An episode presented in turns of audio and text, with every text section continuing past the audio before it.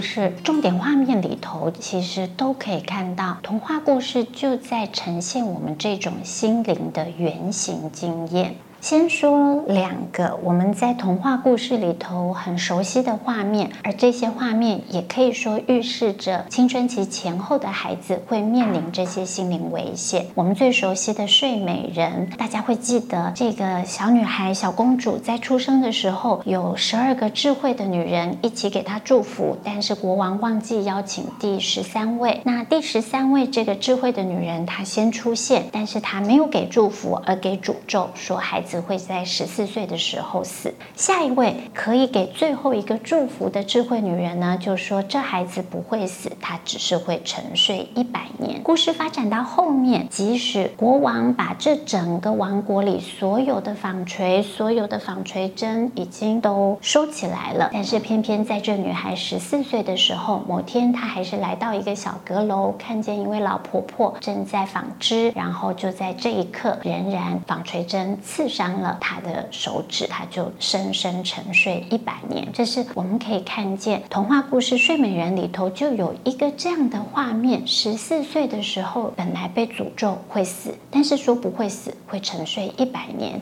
这是其中一个画面。另外，我们再来看一个画面，是森林里的三个小矮人。这个也是童话故事里头很受欢迎的一个段落。但是有些人相对那个刚刚我们说的《睡美人》就没有那么熟悉了。故事里面原本有一个女孩，她又善良又美丽又勤劳，但是继母的女儿呢，就是又懒惰又骄傲。那故事里头有我们熟悉的，就是继母的女儿或继母他们如何对她不是很善待，不是很友善，但是最后仍然是这个善良勤劳的女儿成为了皇后。偏偏就在她生下孩子之后呢，这个继母跟继母的女儿又来到皇宫，那一起把她从高高的塔上丢了下去。这被丢到河沟里头的年轻的皇后，就在夜里一共三次回到皇宫，只是她。是以一个鸭子、一个幽灵的形式先回到皇宫，但是皇宫里头的厨子看见了这个从排水孔游进来的鸭子，看着鸭子又变回了皇后的样子。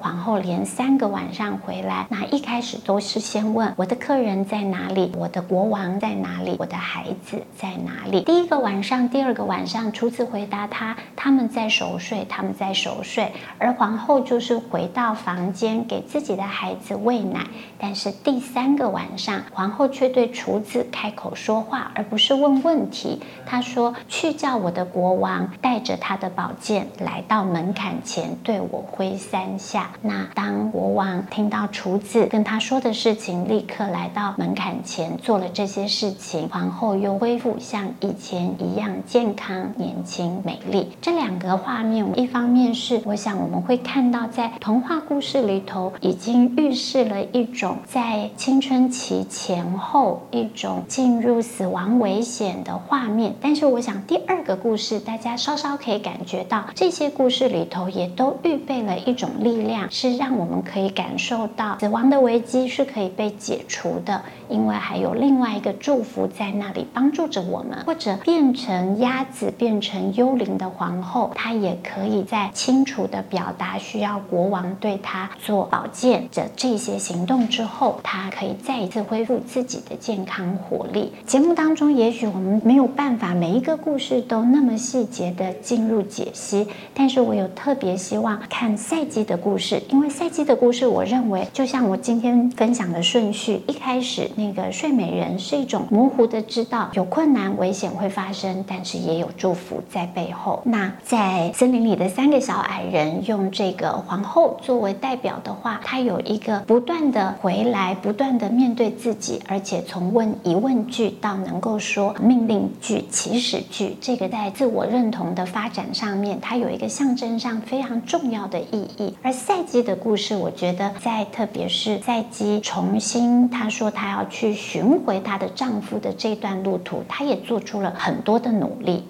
赛姬的丈夫是丘比特。那也许大家都会想问，那赛姬为什么要寻回她的丈夫？节目里头不能说太长，只能说常常故事里就是要表达一个单纯的概念，跟你说不能做，偏偏就是要做。那赛姬呢，她也有这个过程。总之，赛姬其实已经一波三折，好不容易才找到了自己的丈夫。可是呢，赛姬确实有一个很不一样的生活经验。她的丈夫丘比特只有在每一个夜晚会出现，他给赛姬非常好的环境，他有美丽的皇宫，有很多的珠宝、衣服、音乐、美食，这些在白天她都可以享受。但是她在白天从来没有看过她的丈夫，她的丈夫只有在夜晚的时候才会出现。而丘比特告诉自己深爱的妻子，唯一你需要帮助我的事情，就是千万不能在夜里点起灯来看到我的真面目。除此之外，其他的事情我们都可以很幸福的、快乐的生活在这里。偏偏赛姬最后就是撑不住她的姐姐给她的建议，她仍然在半夜点起了一盏灯。她的姐姐甚至给她一把刀，告诉她：“你的丈夫一定是妖怪，所以你只要点起灯，你就会明白这是一场欺骗。”那同时，这把匕首在你点起灯看清楚他是谁的时候，记得要刺向他的心脏。